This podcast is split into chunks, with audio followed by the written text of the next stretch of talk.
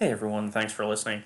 Uh, quick trigger warning for this episode. Uh, towards the end of the show, we talk about the original 1992 film, Meet the Parents, on which the 2000 film is based. Uh, and the plot of that film uh, includes uh, one instance of animal abuse and uh, some discussion around suicide as well. So we we call it out pretty clearly before it happens in the episode. But just want to make sure you were aware. enjoy the show. This movie sucks. Pam is the one Greg wants to marry. Just relax, honey. He's gonna love you. But before he can pop the question, he'll have to meet Hi, Daddy. the parents. What are you driving there, Ford? Oh, yeah. It's an interesting color. You pick it? Oh, no. No, the Hertz guy picked it. Why? Well, they say geniuses pick green. But you didn't pick it.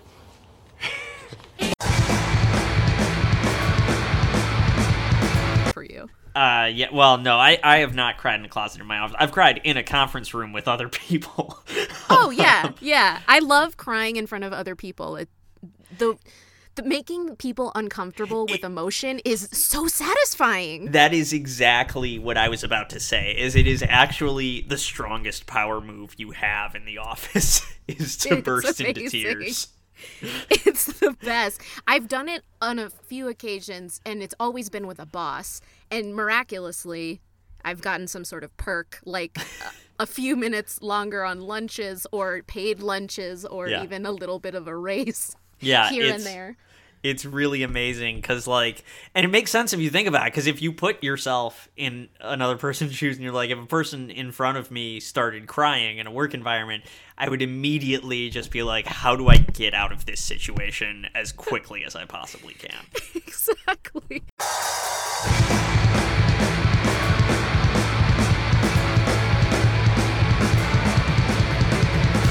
She's in the side, looking at the Jersey skyline. She's in a real bad mood, she right back to you. She longest stay, and it's a highway. She's in a real bad mood, she right back to you. Hey, son, hey, son, hey, son. This that, we got you around. Hey, son, It's probably should have known better, celebrating comedy that is aged very poorly. My name's Tony Ginocchio. I'm joined as always by the grandma's ashes to my cat piss. It's Nadia Vasquez. Happy New Year, pal. Happy New Year to you, Nadia. Uh, how how are you doing? How are you holding up?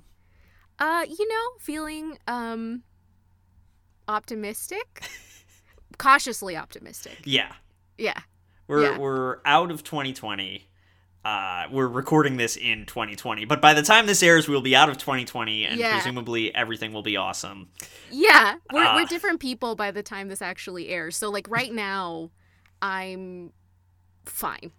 But but I'm gonna make a wild guess. I'm gonna say I'm great Okay. in 2021. You know, I'm also going to say I'm great. So we're both great. and that brings us to today's film, uh, which is, uh, you know, we did uh, a bunch of films from the 90s so far this season. We did one film from the 2010s, but we are returning to truly the shittiest decade for comedy, I would Yeah. say, in history. Yeah. the 2000s. Uh, and in this case, we're going to the year 2000. Uh, you know, like, like we said, uh, we're only doing films this season that were in the top 10 highest grossing films of their respective year. And that, in this case, is the smash hit Meet the Parents from 2000. Wait, repeat that phrase. The smash hit. smash hit film Meet the Oh, wow. Parents from the year 2000, uh, directed by Jay Roach. Jay Roach, best known for directing the Meet the Parents trilogy and then another trilogy called the Austin Powers trilogy, which I would argue is better. Yeah. Uh, and uh, starring, of course, a post something about Mary Ben Stiller and a pre Dirty Grandpa Robert De Niro, plus Teri Polo, uh, Blythe Danner, and Owen Wilson. Um, this was the number five highest grossing film of the year. um, oh my god. it actually is slightly above What Women Want in the year-end rankings because What Women Want came out later in the year. It eventually uh, over uh, overtook it. Um, it is like every other film we have done so far this season, an Academy Award nominee.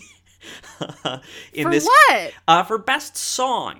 Um, Oh, and, the Randy uh, Newman song. the Randy Newman song. Now, Randy Newman, to be fair, has been nominated for 22 Oscars and is, I would say, probably one of America's greatest living songwriters. yeah. But uh, yeah, so this this one actually did get an Oscar nod. Um, it was exciting. It inspired uh, two sequels. It uh, kind of launched Robert De Niro's comedy career, along with Analyze This.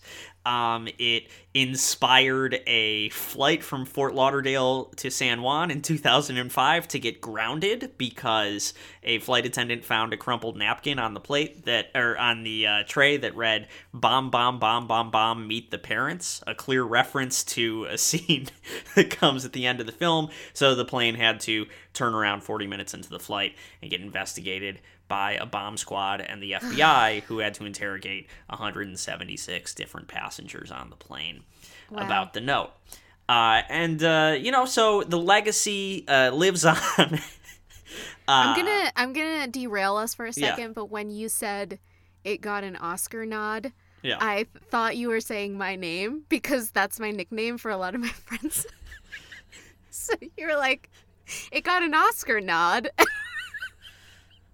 I'm not stoned, I promise. I- but that made me laugh. so Nadia is stoned, so I'll just do the plot summary really quick. Uh, so uh, Ben Stiller plays. Oh, this can't be right. It says here his name is Gaylord Fokker. No, that's it. You're right. Uh, his name is uh, Gaylord Fokker. He goes by Greg. Uh, he uh, wants to propose to his girlfriend Pam, who is played by Teri Polo. Uh, because of some snafus, uh, he has to delay the proposal and decides to propose to her when they are at her parents' house uh, for her sister's wedding. And he meets her parents for the first time, Robert De Niro and Blythe Danner. Robert De Niro is a retired florist. He's a rare flower and plant specialist. Um, but he really just is kind of rough and intimidating with Ben Stiller. Uh, and then we learn that he's actually not a florist, he's a retired CIA agent. Based on when the movie came out and Robert De Niro's age, I think it's fair to assume that he is the man who assassinated Archbishop Oscar Romero in El Salvador. And so Oh shit. That's really fucked up, Tony. so uh, Ben Stiller really just can't do anything right. And while um, some of some of this movie is just very cringy, awkward dialogue and conversation between uh, a girlfriend's father who doesn't like his daughter's boyfriend very much. Um, a lot of it is also what my mom calls just oppression, which is Yeah. just terrible, irreversible things happening uh, for no good reason that ruins people's lives. Yeah. Uh, and uh, and we'll talk about this, I think, towards the end of the episode. But this is actually a remake of a 1992 independent film um, that, uh, as we'll discover, was significantly darker than this movie. And this movie is unexpectedly dark, and Yeah. uh, neither Nadia and I enjoyed it. Yeah, yeah. It was a, it's a, it was a tough one to get through for sure. It- it- Um, I really, d- you know, questioned my place in the world of podcasting, and thought there has to be a better way. It's just every every time I click the rent button, it's a Yeah. struggle. It's a struggle. Nutty Professor, Ted, this. Nutty Professor was easier to watch than this, though. Well, Nutty Professor's shorter too. I think. yeah, part of it. yeah. This was a slog for sure. Um, and this is like the forerunner in a lot of ways to like cringe. Yeah, So, like, absolutely. Like mm-hmm. this is this is five years before the the Diversity Day episode of The Office, and it's like ten years before the Scott's Tots episode of The Office, which I can't watch. No, I haven't rewatched it since I think the maybe second time I saw it, and even then that was tough to get Um, so it it is in some ways ahead of its time, and then in other ways just a really hard, awful movie to watch. Uh, Nadia, Yeah. the the year two thousand. Uh, It was a great time, personally. I was in like eighth grade. The music was really good. Uh, MTV was mostly music videos. Um, you know, I was wearing white eyeshadow and body glitter and capri pants that had embroidered butterflies on them. Like there there was no better place. The- I didn't have a phone. The the the most um I'm going to say the most technologically advanced type of phone that you can get at this time was the clacking phone, the flip phone, where you would get pissed off and then you'd clack it shut. That was when I saw that in the movie, I got very nostalgic and sad that we don't experience that anymore. But the year 2000 was a beautiful time. We all survived Y2K. Um, the top songs were Smooth by Rob Thomas and Carlos Santana.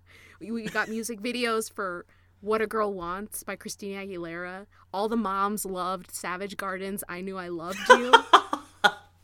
we had Destiny's Child had not one but two huge hits that year Say My Name and Independent Women from the Charlie's Angels. Right. Okay. Yeah. So that's from Charlie's Angels. Okay. Oh my god, it was a, it was a wild time. In fact, I actually have a playlist of songs from this era, and I'm gonna link it on our Instagram and our Twitter so that we can all experience this time together. I would love to hear your feedback. Um, so the year 2000 was also the peak year for CD sales in America. oh. Okay. We bought 943 million CDs that year, which is, you know, that that number doesn't exist anymore. um so the price of a gallon of gas in 2000 was a dollar 56. Wow. Blockbuster Video declined the chance to buy Netflix for 50 million dollars that year In 2000. in 2000. Wow. Um, and due to the massive success and popularity of Eminem's Stan, the Oxford Dictionary made a definition of Stan as an obsessive fan of a particular celebrity, which we talk about Should in talk many about episodes. to this day. Um, and uh, you know, I was if you weren't going to bring it up, I was. The Marshall Mathers LP did come out this year. um, Yeah, it contributed to all those CD sales. yeah. Well, that's the thing is is um, you say it was a peak year for CD sales. The top selling artist of the entire 2000s, so 2000 to 2009, is Eminem. Um, Oh, well, you know, Mo- Mom Spaghetti. Mom Spaghetti, right, was in that decade, and he had you know several albums go diamond, and uh, and then he was in rehab for half the decade, so it, it actually makes it even more impressive. But what I'm talking about Eminem. I'm sorry, I'm, getting sidetracked. It's okay, you're a white guy. I am a Um, white boy, yes. It's okay. So there's more though. So Pope JP2 gave his blessing to the Pokemon franchise in 2000, and he said that the games did not have any harmful moral side effects and were actually based in ties of intense friendship.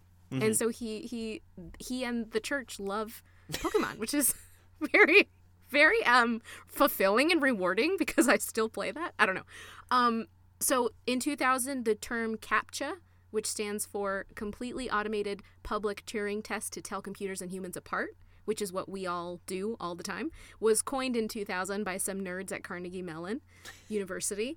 Um, in celebrity news, because I know that that's what we all really care about, that was the year that Angelina Jolie and Billy Bob Thornton got married, and the year that Brad Pitt and Jennifer Aniston got married. Every website that I looked for current events for that year always paired those two facts together. Everybody just loves Brangelina. It's like reading it's like reading a Bronte novel, and you're like, okay, but we know who's going to end up together. exactly. Exactly. Mr. Darcy. Um Yeah. okay, so in 2000, this is one of the hornier years for America because Google Images was created in 2000 in response to Jennifer Lopez uh, wearing that Versace dress at the Grammys, the green one. Peak And it horny, rem- yeah. hmm peak horny America, and it remains to this day the most searched query on Google Images, which Okay, so I don't know how I feel about that. serious question: Which is higher levels of horny? Google image search being created for the Jennifer Lopez Versace dress, or the Janet Jackson boob at the Super Bowl becoming the most like rewound segment on DVRs, which I think was a few years later. I think that was mid two thousands. Yeah, so I'm gonna say peak horny is Jennifer Lopez, Okay. but peak creep is Janet Jackson because that wasn't consensual. Okay, that's actually Yeah. that's a really good point. Yeah, yeah. Um, but lastly, you know, I always like to look at the top TV of the year because I love TV. Um, this was the beginning of the end for most of uh, network television's uh, big hits. So the top show was Survivor, and the second show was ER, followed by Who Wants to Be a Millionaire with Regis Philbin. May he rest in peace. Uh, number four, Friends knocked down a peg or two from previous years. And lastly, the number one show for most of the 2010s, Monday Night Football. yeah. So Yeah. comedy, TV, everything's kind of getting bad. But I think it's just because, you know, Homestar Runner's up and running. we're all using the computer more. Uh, we're all on AIM. Because Yeah, we don't need it. We yeah, don't need TV. I was, I, I was uh, I remember AIM from then. I uh, I I'm just I'm I'm sorry. You said Homestar Runner, and that threw me off. Just the idea that it's like, well, I could watch NBC's Thursday night lineup. Uh, or watch the Trogdor the Burninator video for the thousandth time, which I which is something I did. It's so good. And I love the way Homestar Runner said, Mousy Pan. this is a very niche topic now. Uh, I'm sure, like, what percentage of our listeners do you think were into Homestar Runner? Like 95, 96? Yeah, yeah, no, you're right. it's just a bunch of us nerds. We're just nerd now. It's fine. What's up, guys? Yeah. Uh, okay. So, so with all that, um, uh, uh, the other thing I want to call out in 2000 is it was obviously a presidential election year, an unusual presidential election year in which um, George W. Bush won after the Supreme Court recount uh, halted a recount in Florida. So very. Um, uh, kind of constitutionally questionable in many ways election, and George W. Bush would go on, of course, to uh, plan and execute the 9 11 attacks a few months later. Right. So, Jet fuel can't melt steel beams. uh, so and that, and I mean, we talk about 9/11 on this podcast like pretty much every episode, and Yeah, we, we talk really we talk about how after that happened, and because we had a 24-hour media cycle, because we had the internet, a lot of people were looking for distractions anyway, anywhere they could find them, Mm-hmm. and that you know kind of led to a lot of decisions being made that led to some really terrible comedy movies. This was right before that. So And I- what what was the excuse there? Yeah. So like, but I think I don't. I don't know what to think. I don't know what to think. I don't know Uh, what to think either because I feel strongly, but I don't care. You know what I mean? Yes. Yes. Yeah. It's like after we're done recording this episode, I'm not going to think about this movie ever again. no. Um, and there are some movies I still think about from this podcast. I think about She's the Man every fucking day. but What? Why? uh, mainly the soundtrack. And Okay, so- okay, that's fair. That's fair. Uh, but for this movie, this movie's dark and and like I said, so there, you know, there's a scene in which you know one of the protagonists sees his grandmother's ashes defiled by his cat. There's a scene where you know a supporting character puts all this time and effort and love into carving this elaborate wooden lacquered gazebo which then burns down in a completely preventable accident. Um like there there's you know septic tank floods and everybody gets covered in shit at one point. Like how dark is too dark like when you're watching this movie? At what point are you like i can't watch this Yeah, I mean, it was pretty pretty early on because I don't I don't think that as a person I could handle someone treating me as badly as Robert De Niro's character immediately. Immediately. starts treating Ben Stiller's character. So that was kind of where I was like, logically speaking, I don't know if this could still get made, especially after The Office, because I think Yeah. with the way I'm a huge Office fan, everybody knows this, but the way that they do it is that every character even Michael, you know, Michael and Dwight are pretty awful, but there's mm. always a redeemable moment where they re- remind you that they're a likable character, that they explain why they are the way that they are, and it's all rooted in, you know, wanting to be accepted and to be loved. yeah And in this movie, the I don't feel like that's the MO for anybody's character. Yeah, well, you bring up a really good point about The Office, which is like if you, I think if you watch season one where they were staying closer to the UK scripts, like Michael mm-hmm. is meaner, oh, Like yeah. he he's a worse person. And then when they when they made him more human, the show got a lot better, in my opinion. Yeah, yeah, it's it's great because you root for someone who is awful, and it feels weird, but you you end up loving him, and I don't think that they're even um what's his name Greg Gaylord Fokker. Yeah. His his character is not likable No. himself. If And- if it was like a thing where he was a wonderful person, was actually really amazing and selfless and was just putting up with this because he's a nice guy, it would be one thing. But he's a terrible person. Yeah, he's kind of a shitty person. And then also Pam, the Teri Polo role, is like is really shitty to him. Yeah, she's like gaslighting his ass and being like, "You're overthinking this. My dad is not at all what you think he is." And is literally Uh. lying to her parents about him and forcing him to go along with it. Like, look, if they ask, we don't live together. Like, yeah, Mm-hmm. It's and- like happiest season. They tried this already. and it didn't work. Um, the one other uh, interesting fact that I saw in the Amazon trivia was um, Teri Polo plays Pam. Uh, that was originally going to go to Naomi Watts.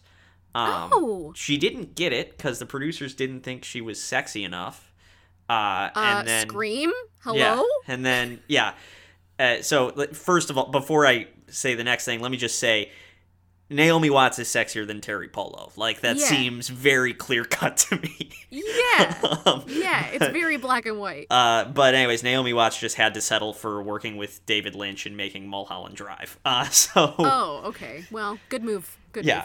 um, so, uh, but she is really shitty. Robert De Niro is shitty for for no reason. Like I don't Yeah. think like him being protective of his daughter is enough of a justification for this. No. Um, certainly not for like enough of justification for like giving Ben Stiller a polygraph.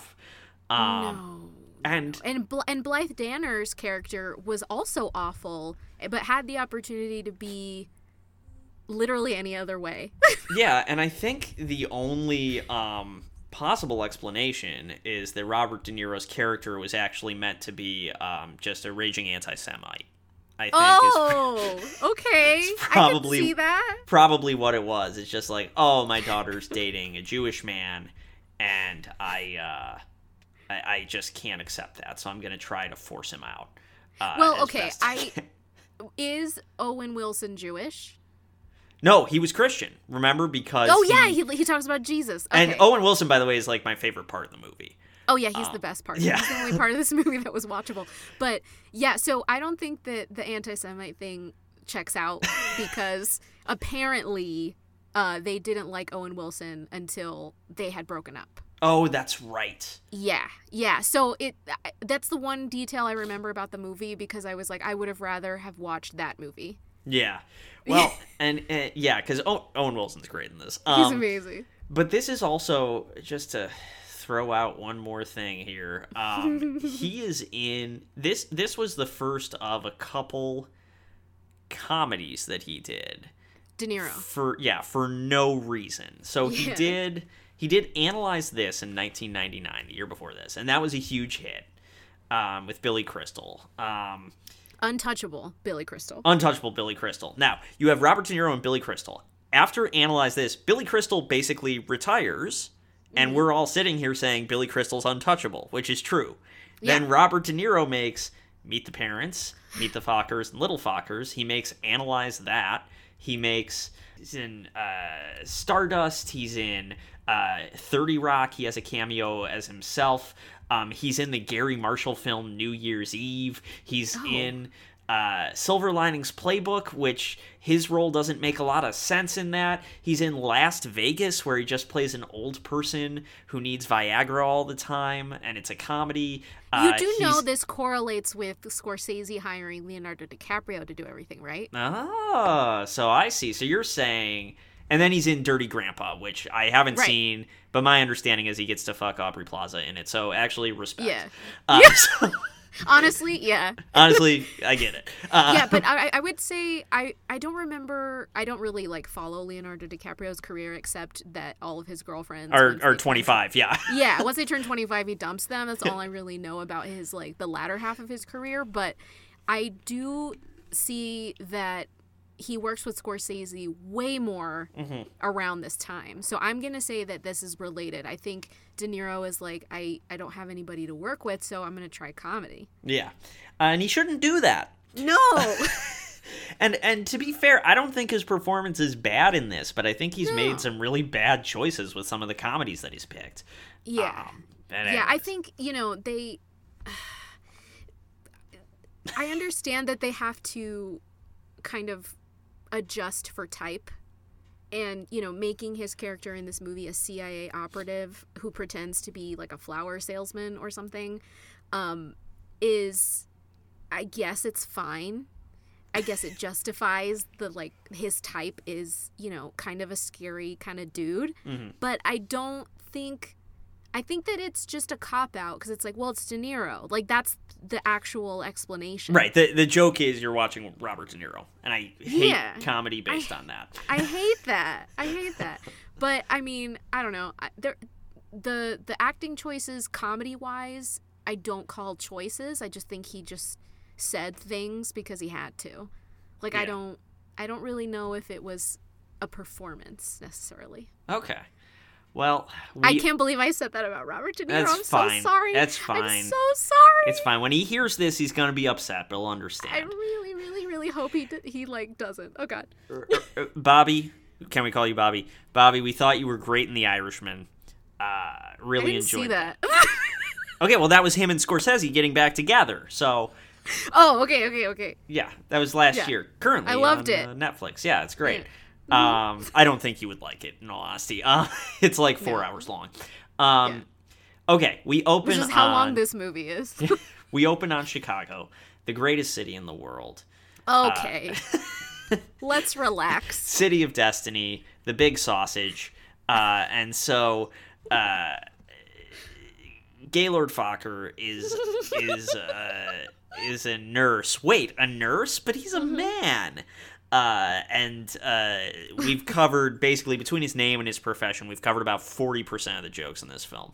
Yeah. And so he is about to propose to his girlfriend Pam, uh, played by Teri Polo. Um, the proposal gets um, botched because it relies too heavily on uh, her kindergarten class holding up signs in the correct order. Right. She doesn't see it, but she hears her sister get engaged. She gets a phone call. Her sister got engaged. She's like, "Oh my god, the wedding's in two weeks," and her fiance knew to ask our dad for permission. Ben Ben Stiller's like, "Oh shit. Okay, well I'm gonna uh, we'll go to Long Island for the wedding in two weeks. I'll bring the ring with me, and I'll use that to I'll use that opportunity to ask her father's permission to marry her." Yeah. Yeah. This is a great start to what will be an adventure. I so I can't look. I look. I my my girlfriend and I were together for a very long time before we got engaged. Um, so maybe I'm coming at this from a different perspective. Uh, not meeting her parents before you decide to marry her Yeah. Bad se- move. seems unwise. Yeah, Also, they were only together for 10 months. ten months. That's not enough time. You haven't seen. But You I gotta think- do one full year. You gotta get all the holidays in to see what happens. Yeah, you got to get all the holidays in. Then you get to the second year, which is when everybody starts acting how they really act. You know what I mean? Mm-hmm, and then at the end of two years, that's around the time where you decide if it's going to be a long term thing or not. Right. So, you know, he's jumping the gun a little bit. Just a little bit. Yeah. uh, so uh, we cut to two weeks later. Um, they're at the airport. They're at a pre TSA uh, airport. Um, Remember, it's pre 9 11. pre 9 11. Um, Everyone's got their shoes on. everybody's got their shoes on. They're just bringing whatever they want on the plane. But Ben Stiller can't bring his bag on. It's too big. Um, and Do, so does does your airport have that little window that tells you it has to be a certain size? yeah, yeah, it's not on the scanner, but they got the little thing that you gotta put. Yeah. yeah. Right, right, right. Um, but also he's like, hey, there's a two carat ring in there. Wait, two carat ring is probably like twelve thousand dollars. Like, Well, I mean, nurses make a lot of money. Yeah, not it- enough. it's- it- yeah, not they enough, They deserve more. I'm, I, I'm not saying he couldn't afford that ring, although he couldn't. Um, what I'm saying is, uh, maybe the guys who were like, "We got to check your bag," when he said there's a two carat ring in there, they should have said, "Oh yeah, better take the ring out and carry it with you in case the bag gets lost." Yeah, no, because they were like, no, no, no, no, no, it's fine, it's fine. They just really wanted to get him through because they're in Chicago and everybody talks really fast. Okay, well, it's the greatest city in the world. Um, Okay. Uh, so in any event, you know where this is going. The airline loses his bag, so he doesn't have anything with him. Yeah, and when he goes to pick up his bag or to fill out one of those you lost my bag forms, a baby throws up on him. Yeah. So he can't actually wear the clothes that he's wearing. Man, Wait. nothing's going right for Gaylord Nothing. Focker. Poor Gaylord. oh god. So- So okay, so this is the part of the movie where I where I thought, okay, if I was meeting my partner's uh, family for the first time, Mm-hmm. what what is there to look out for? I think it it's do they kiss each other on the mouth? Which which everyone in this family kisses each other on the mouth. Uh, it, are they appropriate in showing their affection, which includes kissing each includes other? mouth? definitely include. Didn't even occur to me to look for that, but now that No. now that you're saying it, that's all I'm going to see forever. Well, now that I've seen this movie, I know that that's the first sign that something is afoot. So uh, she, they, they drive up, and uh, Robert De Niro comes out, and Teri Polo's freaking out, and she basically climbs onto her father, and he spins her around. Her legs are wrapped around him. They kiss on the mouth. It's very, very weird. And uh, the mom comes out, and and you know, there's a lot of like touching of the face and caressing. It's it's a lot. And then they say, "Oh, hello, Greg." Yeah and That's uh, my first sign that something is a little off. Yeah, like like you said, it's um I think Pam has is actually a shitty person because she has not appropriately prepped Greg for No. this meeting at all. She hasn't told him what his parents are like. She hasn't told him like what they're into or what they can talk about besides rare plants, which she knows is fake. Right. And then um and then she's, you know, uh, woven this web of lies. Um but Robert De Niro also is just like, uh, let me see how much shit I can give Greg right away. Right away. Just right away. And you know, I also want to point out that every outfit that Teri Polo wears is brown in this movie. this is just a pet peeve costume wise. Everything she wears is brown. Um, and and uh, so one of the early gags Robert De Niro does, like, oh, that's a that's an interesting car, Greg. Uh, uh, did you pick that color? And Greg's like, no, the guy at the counter did. And Robert De Niro's like, oh, well, they say geniuses pick green, but you didn't pick it. What the fuck? And I guess See, that's I guess that's an own. Yeah, and I guess that that is something as your partner I would be fine with if my father said to you? Question mark? Yeah, I mean, maybe, but also also like I would have told my partner, hey, my dad's gonna break your balls a little bit. Yeah, that's true. Or a lot. Or a my lot. dad is awful. My dad is really scary. Yeah, yeah, exactly. Now there was one funny line in this opening exchange, I think, which is, and again, this is Pam who fucks it up. But Pam says, "Oh, Greg doesn't like cats. Oh, he hates cats. He hates cats," and that's when that's when um, we meet uh, Robert De Niro's cat. Uh, Robert De Niro's character's name is Jack, right? Mm-hmm. Yeah, we meet Jack's cat, uh, Jinx, Jinxie, um, and uh, Mr. Jinx. Mr. Jinx. Robert Is De Niro obviously loves this cat more than life itself. Um, and Pam's like, "Oh yeah, yeah. Greg hates cats." Robert De Niro's really taken aback by that. He's like, "You, you hate cats?" And Greg tries to save it. He's like, "No, I mean, you know, I prefer dogs, but I don't hate cats." And then uh, Robert De Niro says a line which actually made me laugh. She's like, "It's okay if you hate cats, Greg. There are things that I hate." That is pretty funny. like if it was if it was just like slightly off kilter creepy dialogue like that for 90 minutes i think there's a good movie there yeah. but it gets way worse than this No, no, no. It doesn't go there. It doesn't go there at all. This is kind of my uh, my gripe with it is that if it's going to be a relationship comedy, make it a relationship and, and i think it could have been a good relationship comedy Yeah, but it was it turned into a slapstick comedy. yeah very quickly. Unfortunately. Yeah. Um, So- yeah. So what's next? uh, well, uh, there's some other like, uh, hey, we're gonna put you in the den. Uh, we trained Jinx to use the toilet. And he's like, wow, what's it like? Uh, does he leave the seat up? And it's like he can't lift the seat, Greg. He lacks the strength and opposable thumbs. Um, Uh, it's funnier when you say it. When you're like retelling it, it's funnier than when I am watching the movie. yeah.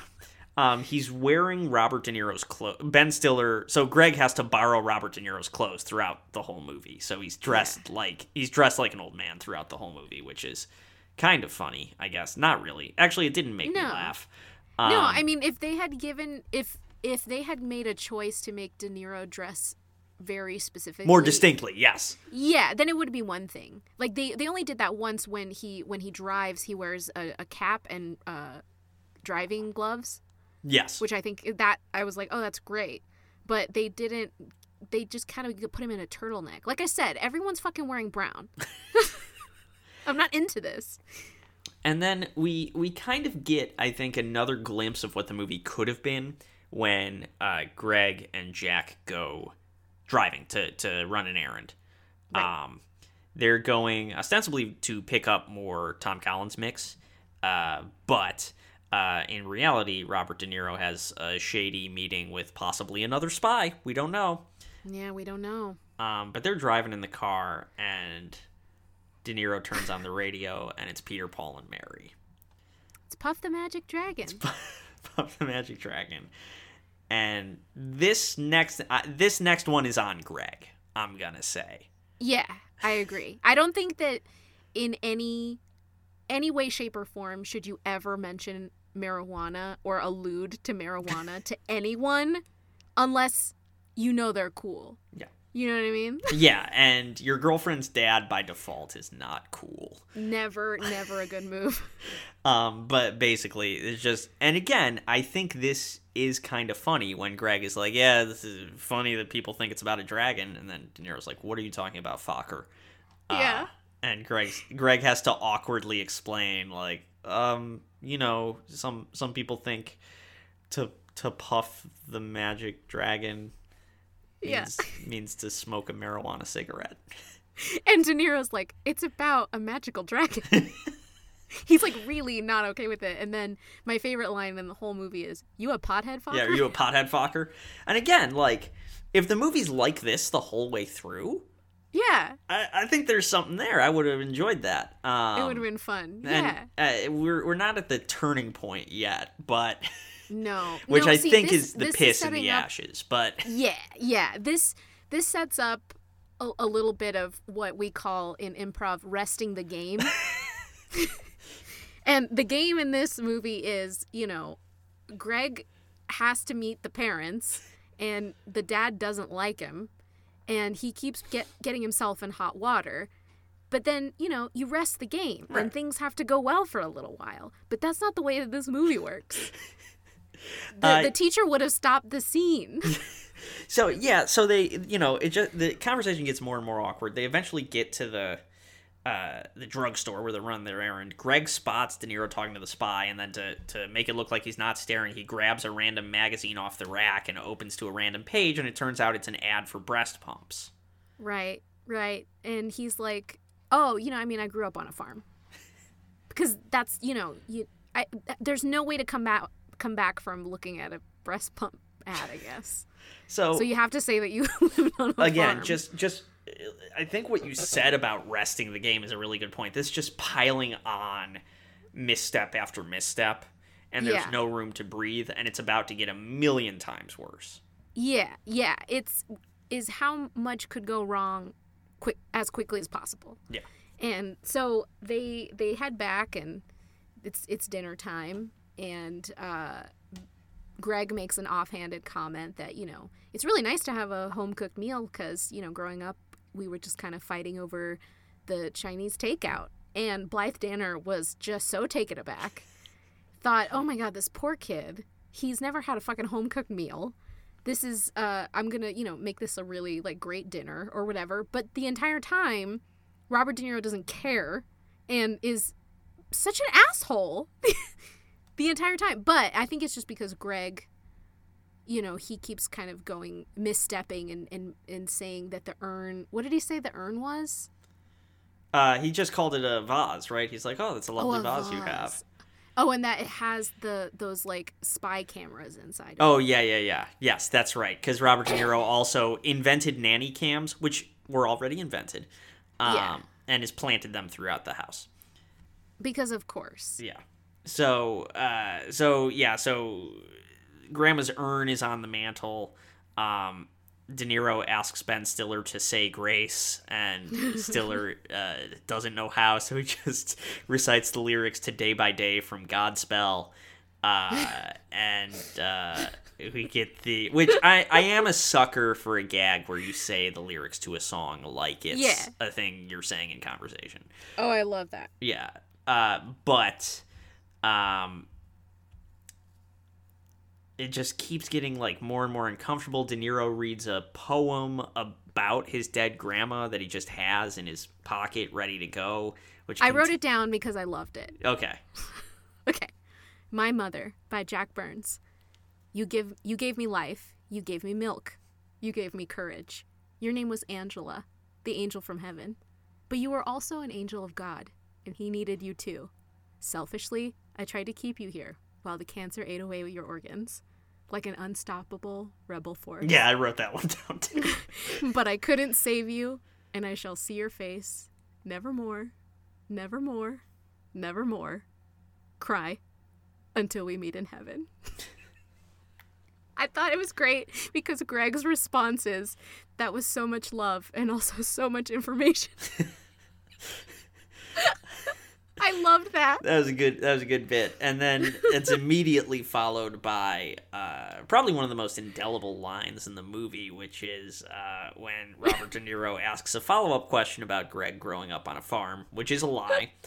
Uh, and and so greg has to explain why was he what was he using the milking machines for? Uh, and he's like oh for a cat. We milked cats Yeah, there was a runt in the in the litter of thirty cats. yeah which he which he couldn't- named geppetto which is funny It's really funny. This is the only good part of the movie.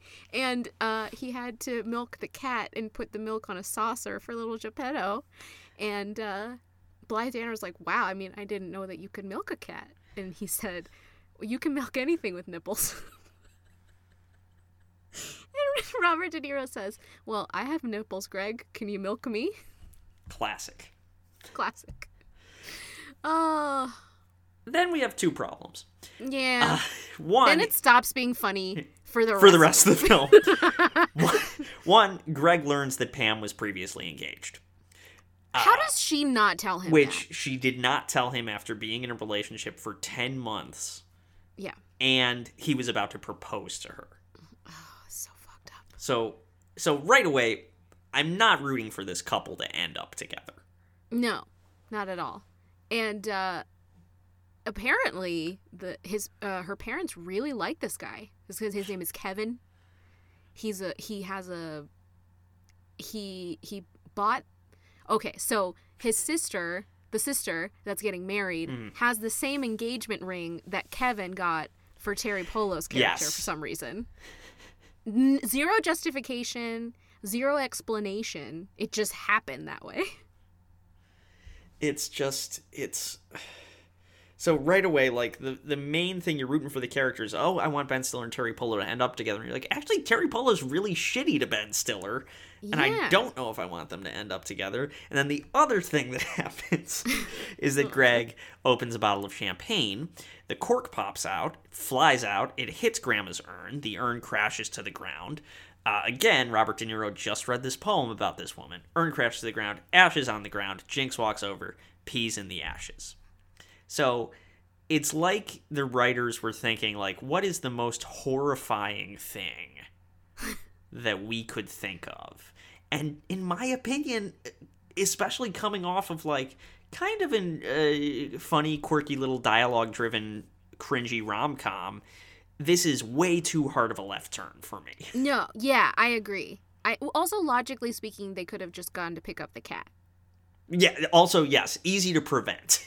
Easy to prevent, but also, um, I don't know why they had to make. They're not resting the game here, but I don't know why they had to make Greg so hapless. So and so inept, so awkward, so Yeah. can't do anything right. he can't do, he can't talk his way out of anything. He can't explain anything. He can't tell the truth. Um, I I mean, I guess he's flummoxed from being, you know, criticized a lot. I don't know, um, but he makes no effort to apologize, and uh, they give him absolutely no leeway at all. And then the worst possible thing happened. And Literally the worst possible thing. yeah, and and I don't find it funny, but it's supposed to be like the big laugh at the end of the scene. This is the blackout. Right. It's also not super like I don't know if I'm you know, I'm I'm not a comedy writer by any means, but if I'm like pitching with other writers, right? And like what's the Yeah. worst thing that could happen at your girlfriend's parents' house? You're like, "Oh, you knock over the urn with their grandparents' ashes and then the cat walks over and pisses in it." Everybody would be like, "Why did we bring this fucking guy in to pitch?" Like, that's that's too far. yeah. That's wait, and you know they were like, actually, you know what? Great idea. Yeah. Or some guy was like, guys, I had a dream last night. Right. Yeah, this is dream logic here. And we shouldn't be where does it working with dream logic. That's what David Lynch is doing in the other lot when he's making Mulholland Drive. so it's it's very upsetting and uh there's no there's no coming back from it so we have to cut to another scene at this point and and it just shows greg and teri polo's character just kind of like getting ready for bed it, it's just a very it's a very strange transition. Yes. It does come out of nowhere. yeah. Um, and uh, and we learn that um, you know because well basically Ben Stiller is told hey you're sleeping in the den and he walks out and Jack grabs him and he's like look it's it's the year 2000 I get that you and my you and my daughter have probably had sex before but when you're in my house this weekend you keep your snake in its cage um, and and this and that is very unsettling. Um, but also going two and a half days without sex is considered to be like something that's just creating this unbearable stress for Yeah. a man in his 30s which look.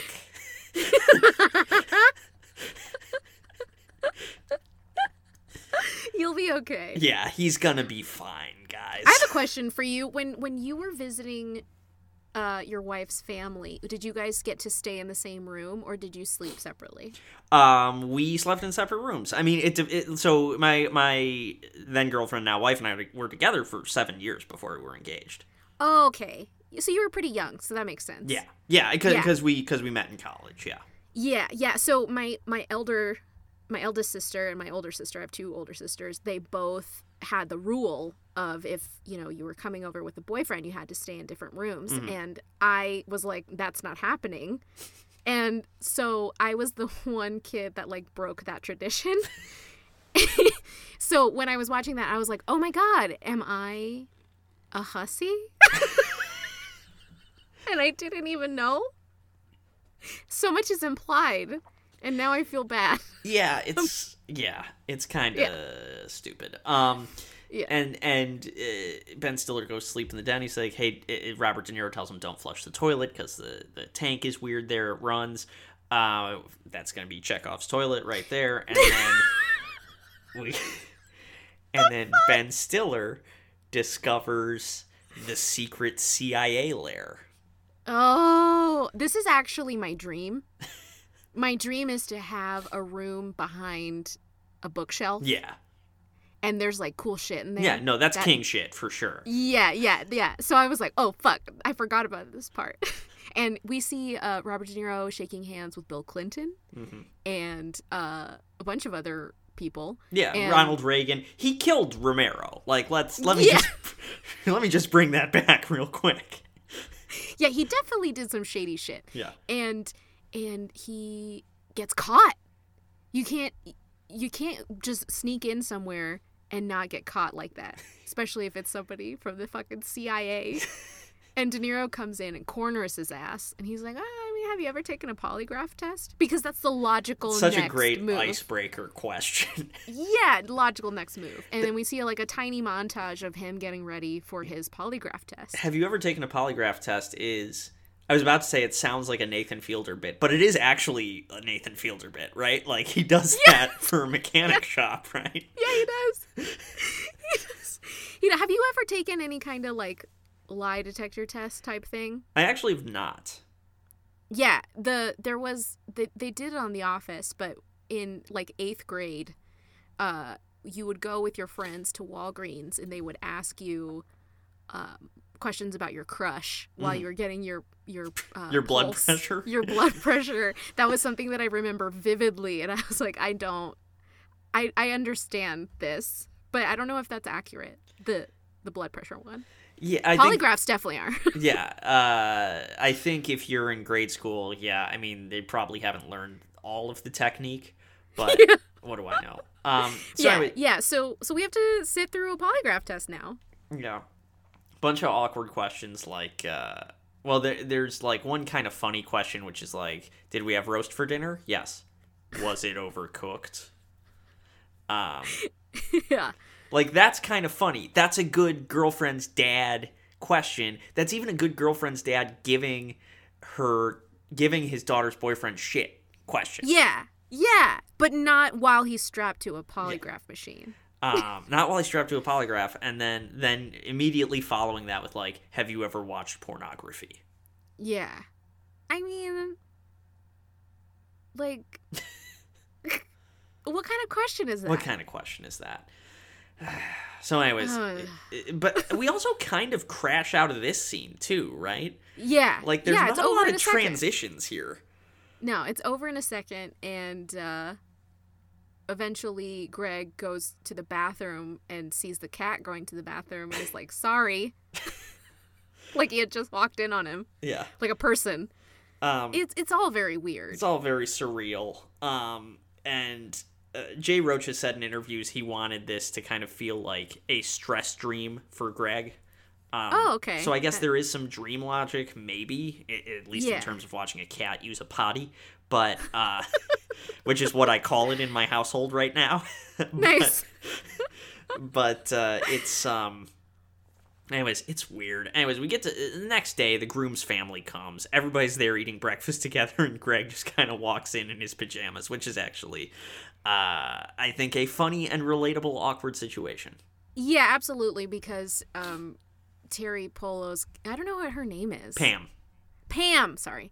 So Pam doesn't wake up Greg and to let him know that the room that he's directly adjacent to is now filled with people because he slept in. yeah which is another shitty thing from her Yeah. Yeah, and so he was he was upset at her obviously for that and she's like, "Well, I thought you wanted to sleep in." Was her logic. So they they do set her up to be fucking awful and then give a very lame tap to just kind of bring it home of just like it, it's justified.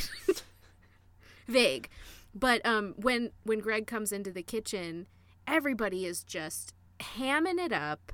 This is my pet peeve of meeting other people's families is the whole idea that they all know each other and they all have inside jokes and stuff and like it's a crapshoot whether or not the person is going to include you or not like hopefully you're with you know you're with somebody whose family is polite but sometimes you might not be and certain par- members of the family are kind of rude and in this case everybody's rude everybody's rude well everyone's a doctor uh, Yeah. Which right away, I'm sorry, that means you're rude. Uh, and and, uh, and Greg is a nurse, right? And as we'll later later learn, Greg considered becoming a doctor, took the MCAT, did fine, but actually did very well, but um, decided to be a nurse because he wanted to focus more on patient care, uh, which is a totally legitimate reason to go into nursing. Um, and uh, and so basically, everyone at the table just gives him shit for being a male nurse, which is not like a great. I, for someone you just met, I don't know. It doesn't feel right. That's what I'm saying. It's like immediate. I mean, if he had said something to offend them first, then I think it would have been justified, and I think that the game was back on. Mm-hmm. But it, like, it's immediate. They just fucking hate this guy. Yeah. Um, and also we briefly meet Pam's brother. Who, Yeah, he's cool. yeah, he's he's the coolest character in the movie um, because he is like out on the roof getting high. Yeah, he has he has a Lil Kim poster where she's like spread eagle, and he's got a Korn poster, and there, there's like a Green Day thing. Yeah. He's just like all over the map, but he's a cool fucking guy. He wears those big giant pants Yes. Hot Topic. Yes. And We uh, love Denny. he lo- he loans Greg some clothes and his jacket, but he leaves his um leaves his pipe in Greg's jacket. yeah, that's a sick ass pipe. P.S. This kid, like, clearly they have a lot of money, which makes no sense as to why the septic tank would have gotten fucked up because they would have had that toilet. Would have had a just- fucking sump pump at some point. It doesn't matter. Yeah, yeah, it doesn't matter. But this kid, he, you know, he comes from money. He's got a sick ass pipe. It's really, really cool, and he fucking left it in his jacket that is now on Ben Stiller. So, So- they're trying on their their tuxedos, and he's like, I gotta get, I gotta get my pipe. Yeah.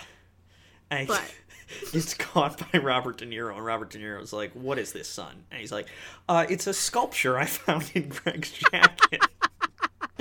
When I watched this with my parents in 2000, I didn't know what it was, and now I'm like, oh, this is a sick pipe. I'm such a different person now. so you know now Robert De Niro's pissed at Greg for smoking weed, which Greg doesn't do.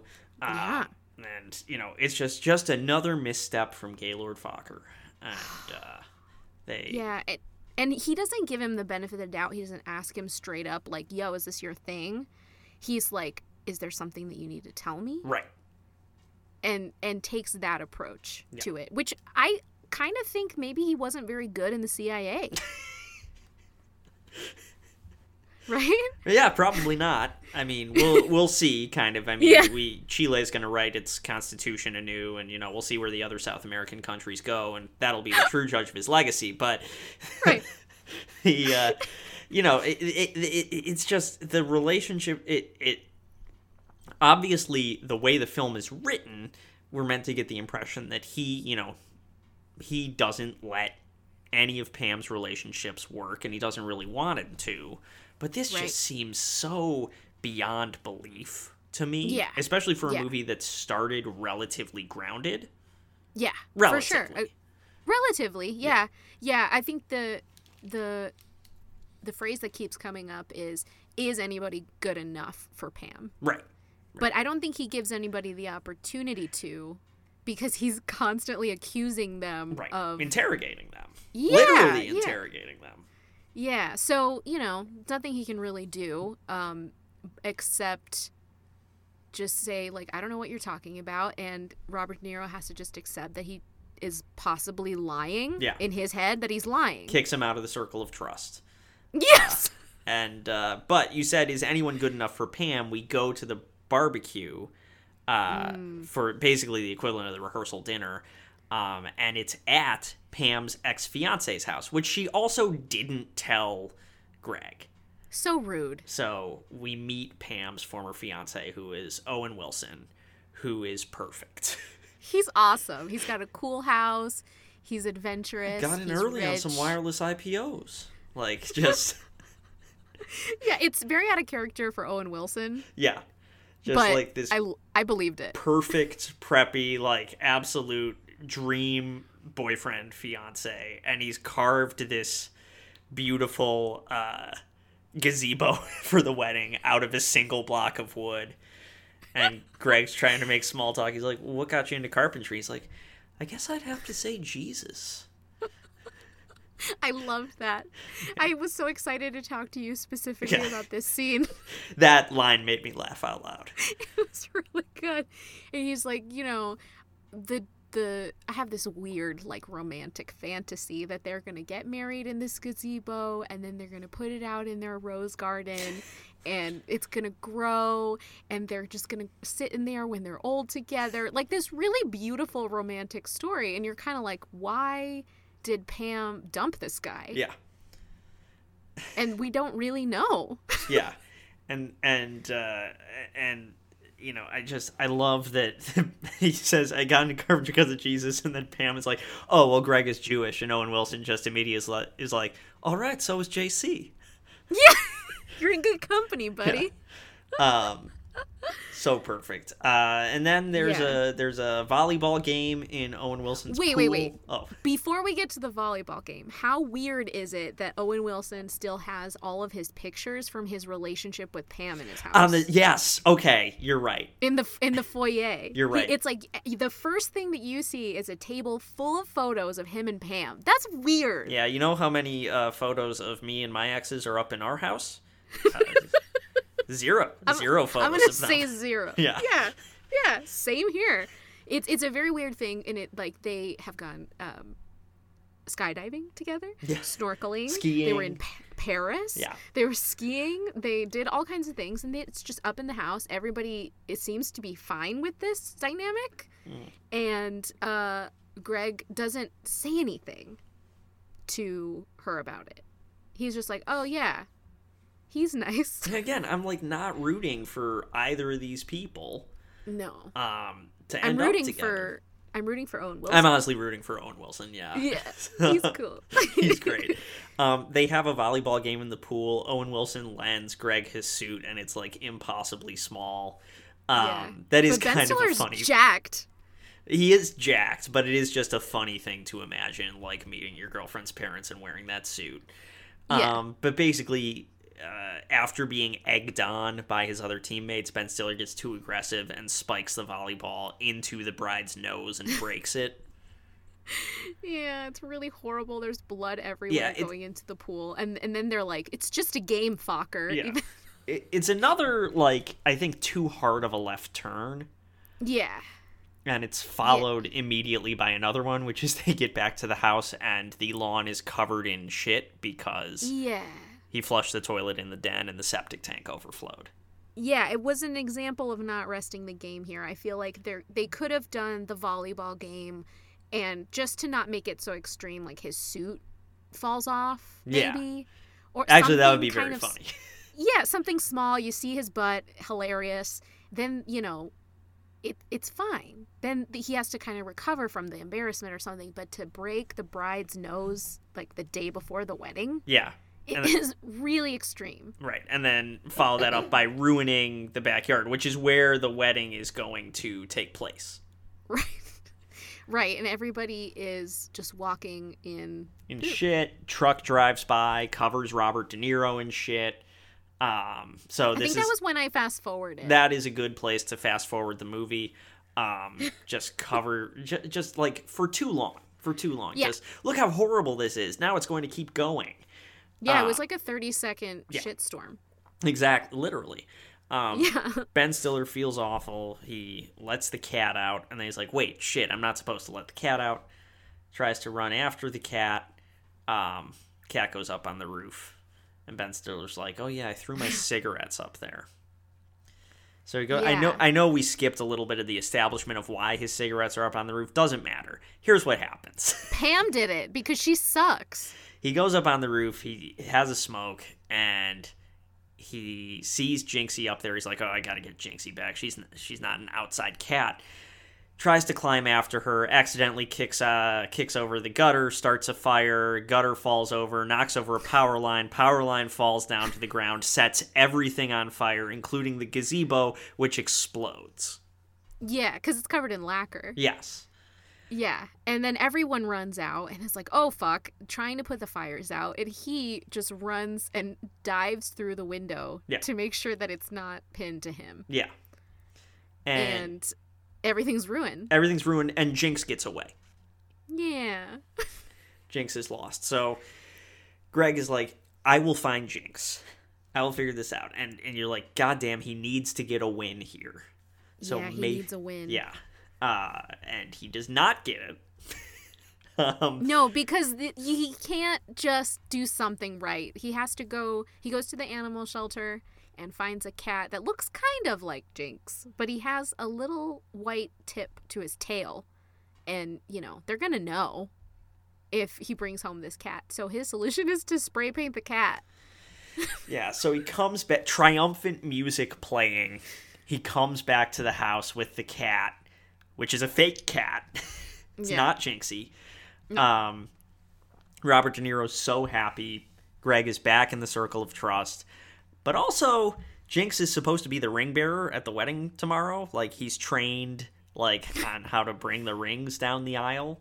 Um, so weird. so fucking weird. And so they go to the actual rehearsal dinner at a restaurant, and uh, they leave Jinxie behind. And because it's not real Jinxie, the cat just wrecks the house, just gets into everything, tears the wedding, the wedding dress. dress. Yeah, Ugh, that one. That one was a lot. yeah.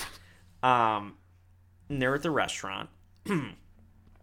and while they're there, while Ben Stiller thinks he has this win, Robert De Niro checks his messages and realizes that um that uh uh Jinx is the neighbor found Jinx.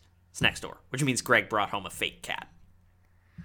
And instead of asking him straight up about it, he did that thing where he was just interrogating him to tell the truth. Yeah. He's like, oh, well, you should come home. You should see Jinxie's new tricks. And, and, and Ben Stiller's like, ah, no, we don't, we don't need to bother Jinxie. She's had a big day. No, I think Jinxie would like to show you her tricks tonight. So then, you know, the next inevitable thing that has to happen is a car chase. Car chase. Um, and this actually was, I, I do want to say, this was scripted differently. It was supposed to be like a parody of the car chase in Ronin, which is a different Robert De Niro film. But when they shot the movie, those traffic lights really were on that street and they really did move that fast. And they were like, oh, it's funnier if they just keep getting stopped. Yeah. I mean, it was fine. Yeah. I mean, I, I didn't really laugh. No, I didn't laugh, but I understand. It's it's the it's the Perd Hapley line about like I didn't understand, but it had the cadence of a joke. Exactly. Exactly. Yeah, and so uh, they make it back home and discover that the cat fucking destroyed everything. Everything that was stored for the wedding was broken Yeah. and the dress was ruined. You know, they they called him out and said, you know, who is this cat? This is an imposter. Yeah. Every And- everything comes out. Everyone comes clean. Yeah, everyone comes clean. The the cat got spray painted. Uh Greg burned He- down the gazebo. Yeah, it's it's all bad. So Greg is like, okay, and um, Robert De Niro tells him that he has to leave. Yeah. And also, De Niro, as a subplot, was just kind of doing a background check on Greg, and discovered that uh, Greg actually didn't take the MCATs. Yeah, he he looked for Gregory Focker and Greg Focker and didn't find anyone under that name with the MCAT. Plus, some other stuff that, that Jack did. The airline eventually returned Greg's bag. Turned out it was the wrong bag, but Yeah. Jack broke into it anyway and found a bunch of S and M gear. Yeah, of course. Yeah, and uh, and and so Ben Stiller is just humiliated. Everybody hates him. Pam has turned on him. So he tries to throw it back in Jack's face. He's like, "Well, your dad is still talking to. He's got notes in Thai. He's talking to other agents out by the drugstore. He's still in the CIA." And there is one line that made me laugh, which is where um, the Jack's Jack's wife goes, well, "Jack doesn't talk Thai," and Ben Stiller says, "Oh no, Jack talked Thai. Jack talked Thai very well." Yes. Yeah, and in actuality, Jack was just putting together a surprise Surprise honeymoon for his daughter to an island off of Thailand. Yeah, which Ben Stiller ruined again because he can't do anything right. He can't do anything right, so he gets kicked out, and so he just he's getting in his car. Conveniently, the airline van that has his actual bag shows up, and and the guy's like, "Oh, you know, here I have a bag for Gaylord Focker," Right, and that's and that. everything yeah, everything falls apart. that's the um. That I mean, that's the thing is like so. That's the reveal that his real name is Gaylord, which is hilarious. His name's Gaylord and Focker together. Oh my god. Um, Yeah. but um, that's why Robert De Niro's background check came back empty because he was Yep. looking for the wrong name. Yep. So Robert De Niro's like, shit, maybe I need to make this right. Meanwhile, Ben Stiller's at the airport, and let me tell you, pre 9 11 airplane jokes. Uh, Yeah. they, sh- Quite hilarious. they sure do type a lot. Uh, yes. They they sure don't let you board your plane until the very last minute. Yeah, there's a lot of gags in here that should have just been cut out. um, they try to ch- they try to gate check Ben Stiller's bag, and he's so frustrated, and he's like, "No, I want to keep my bag." He's just a broken man, and then he says, "It's not like I have a bomb in here. It's not like I want to blow up the plane." Which obviously, like, then you got to bring in marshals and stuff like that. Um, and he's in airport jail. Um, but Robert De Niro Yeah. shows up. Of course. And he gives him a human polygraph test, which is uh, Gaylord has his arms out and De Niro has his thumbs on his pulse Which- to tell. We have to say it. You can't take someone's pulse with your thumb. You take it with No. your fingers. Yeah, yeah. It, uh, there's a lot going on here. But eventually, we see that Greg is just like a broken man. Yeah. He's just, he doesn't k- give a shit. And he's finally getting asked questions directly by De Niro at this point, which I- I feel like if he had asked these questions at the beginning of the movie, we could have gone a different direction. And he's like, Do you love my daughter? Yes. Uh, did you you know, did you do the thing with the cat? And he's like, yes. And he has to admit to all these things. And then eventually, Robert De Niro is like, do you want to marry my daughter? And he's like, I did until I met you. Hmm. And the tables turn. And De Niro is starting to realize that maybe he was going a little overboard just now. Yeah. While he's holding this man's pulse in his He's doing a human polygraph test. yeah. It's really weird because I feel like they're painting De Niro's character out to be a very intelligent man, but he's very dumb. You know what I mean? Yeah, yeah. I mean that Like- that is the thing. Is his character is slow, right? He's slow on the uptake. He doesn't like. I mean, he fucking ran a background check on the wrong guy. Yeah. Yeah, I mean, he could have gone in his if he was like a real guy, he would have looked in his wallet, seen the real name. Yeah, You know, but he was just like, I'm making a bunch of guesses here. yeah, And you know, that actually says a lot about America and the way that we do things. yeah. Because I it's mean, probably law actually enforcement, accurate. surveillance in Yeah. general. Like, This is so maybe we're wrong in thinking that it would be better if it was like more realistic, but what if this is the actual realistic way that they do things? Meet the Parents is actually my favorite critique of the carceral state. it's it's actually not It's actually a fictional film, it's a yeah. documentary. This was actually Ava DuVernay's documentary Thirteenth was based on this film. Oh no. Oh man. Okay, now I have to redo this whole podcast with that frame of mind. Um, we got to start over. Uh, we just look. Here's the thing. Th- This movie sucks. Eventually, he comes back. He proposes to Pam. Uh, Robert De Niro watches it all on the nanny cam, um, and that's that's it. That's how it ends. That's it. That's Like, the end of the movie. It's Great. stupid. Here's what I want to talk about instead. Can Uh, okay. can we talk about the 1992 film Meet the Parents? Yeah, I'm super curious how it could get darker. This was an indie film directed by Greg Glienna, uh, produced by Emo Philips, the comedian. Um, it was very oh, short. to be named emo. Yeah. it was very short. It it was only an hour and 16 minutes, but basically, here's the. And I am probably going to put a trigger warning on this episode because of what happens here, but here's the. Yeah, Here- fast forward a few seconds Yeah. if you don't want to hear about it. Here's the. Uh, here's what happens at the parents' house. Greg sets off a number of incidents that bring shame and disappointment upon his character, leaving Pam's parents with an unadmirable and undesirable son-in-law. After breaking the prized Victrola, ruining the roast, renting the only Andy Griffith slasher slash porno movie in existence, clog- clogging the toilet, stabbing the mother's eye with a fishing pole, being framed being framed for marijuana possession, wrecking the car, drowning the dog, uh, losing a fight with an ex-boyfriend, and knocking over an urn. Okay, so that one was in there. Yeah, yeah, okay. Greg has no reputation left to lose. Throughout the visit, Pam's sister, an aspiring singer who can't hold a note, keeps insisting Greg hear her audition, since she mistakenly thinks he has ties to Ed McMahon from Star Search. Greg plans to flee the house with Pam to prevent any more damage, but uh, the sister isn't letting him leave without hearing her sing.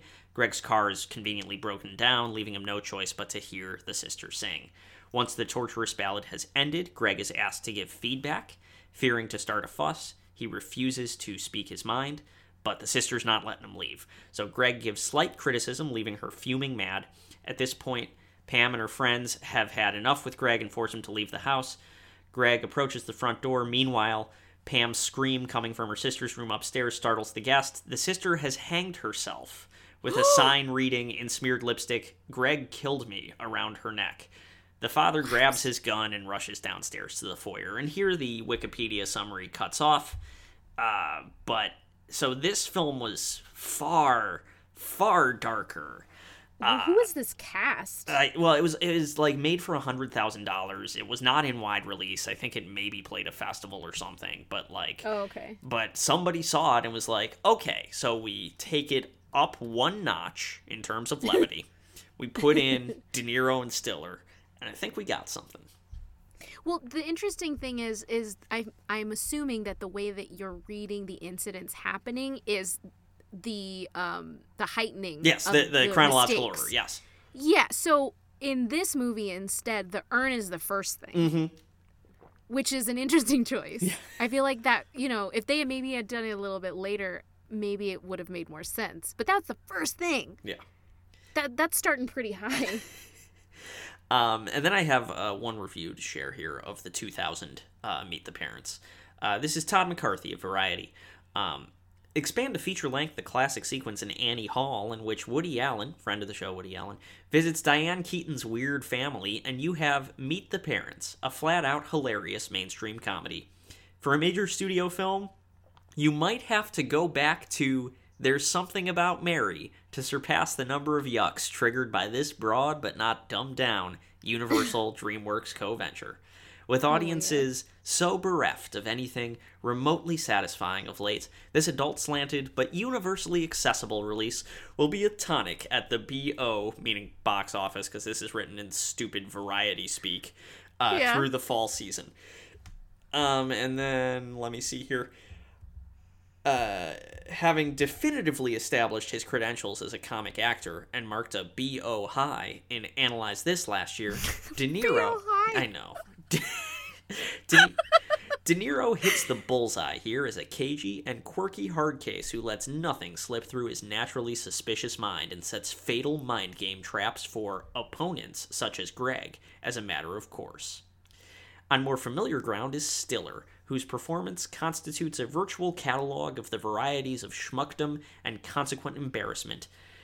Uh, these put across he puts across his numerous physical comedy scenes in good fashion and has his big moment in an airport scene where returning to chicago with his tail between his legs he's humiliated to the breaking point by a school marmish attendant directed by roach with real comic verb verve and alertness to the humorous possibilities in every situation pick verily races along without ever seeming forced or losing steam i would disagree yeah. um, look, last thing I'll say about this. Um, my theory on Ben Stiller films, I've said this before, the film is good in inverse proportion to how smart his character is.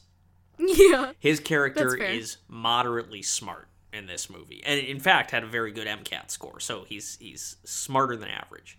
This movie Mm-hmm. is below average as a result. Okay, that's fair. What do you think of that one movie where he was the photographer for that magazine? What movie was that? Uh, Kristen Wiig is in it. I have no We can cut this out. I have no idea what you're talking about. Uh, You can what, cut that out. What about our friends at uh, commonsensemedia.org? Well, first I want to say thank you for reading that. I disagree with it. I also wouldn't use the word quirky for Robert De Niro's character. And I feel like this person at Variety needs to be fired retroactively. Um okay, Common Sense Media has a paywall now. Oh, you can no. Only get, yeah, you can only get 3 reviews a month, but they probably have the same like standards as Robert De Niro's character in thinking that their users are as stupid as Greg because I just used incognito mode and it was fine. so I found a bunch of reviews um mostly it was people saying you had to watch this movie so that you could enjoy the sequel. Because the sequel according to Common Sense Media is much funnier than this movie. Don't give me that Meet shit. Yeah, so a, a lot of the kid reviews were you have to watch this movie because the sequel is hilarious, but you have to know the context of a lot of the jokes that are set up in the sequel, and that that one is actually worth watching versus this one. Okay, and the, Um, the the sequel is Meet the Fockers, right? And that's where we meet Yes. Greg's parents, played by Dustin Hoffman and Barbara Streisand, because they're Jewish. Yes, correct. Exactly. So, um, I did find one review by an adult that was actually well written, and I was amazed. Uh, so this was uh, adult one star review. It's they say woefully unpleasant and unfunny. the the absolute nadir of comedy. Meet the Parents is a mean spirited, loud, and utterly witless waste of life. Robert De Niro's character in these movies might be the single most despicable character in any form of media in the 21st century, and yes, that includes things like the Grand Theft Auto games and Quentin Tarantino's films. Okay. Those people are horrible, but at least they're interesting in one form or another. So I think I don't like De Niro's character, but like Yeah. I mean, I would even we even would say like Bradley Cooper and he's just not that into you. I think is a worse person than Oh, Robert yeah. De Niro in this movie. Yeah, no, I agree. I agree. Okay, so they go on. Apparently, there are jokes throughout this movie, but honestly, I couldn't even tell you where more two of the where more than two of these jokes are. Usually I can tell when a movie fails to make me laugh, but this movie is just people screaming hatred at Ben Stiller's character who plays the audience's POV for stuff he didn't do, and we're supposed to find that amusing. This is literally just 90 minutes of yes, you did, no, I didn't argument where everyone says, no, we believe that you did. It's just one immensely frustrating situation after another, and there is literally nothing else to this whole movie with the exception of the first two to three minutes and the final two to three minutes, which I agree with. That yeah. was me, not yeah. you. no, I I agree Uh, with it too. They go on to say, I literally cannot think, they love saying literally, I literally cannot think of a single more painful movie watching experience I have ever had to endure having to watch this on a bus when I was too wired to fall asleep. I was kind of starting to consider jumping out the emergency exit window as that felt like a more enjoyable use of my time. It's aggressive, aggravating, and I wouldn't recommend it to anyone of any age ever. I would rather be mugged and beaten than be forced to watch a minute of this absolutely god awful movie again. Okay, so like So aggro. So that's like really extreme. like I didn't like it, but yeah. I'm like if if you if you're like Tony, I'm gonna beat the shit out of you, or you can watch Meet the Parents again. I'm like, well, I'll watch Meet the Parents again, I guess. Yeah. Yeah. What wait, which movie do you think we've watched that is worse? That you would rather get beaten up? I mean, the the worst movie we've watched by far is Bringing Down the House. Bringing down the house? yeah, yeah, yeah. that one, it is close. Yeah, that's fair. That's fair. Yeah, I mean, it was one of the more readable reviews that I found. It also it also had a point of view, which I liked. Mm-hmm. Generally, these reviews gen- uh, don't. So, yeah, I mean, ultimately, this movie was bad. Bad guys, don't watch it. Um, Yeah. and it inspired Happy 2020. It's inspired 21. two sequels, uh, which uh, I have not seen. I'm not going to. Um, I watched Meet the Fockers. Wait, you It see? was it was f- it was fine. It was fine. Okay. Um, so the sequel's fine, guys.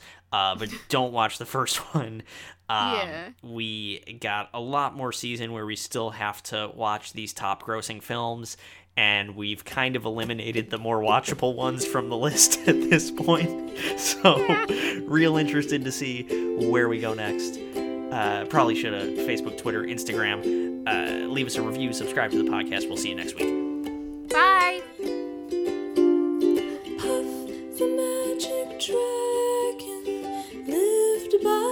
The sea and frolicked in the autumn mist in a land called Honolulu.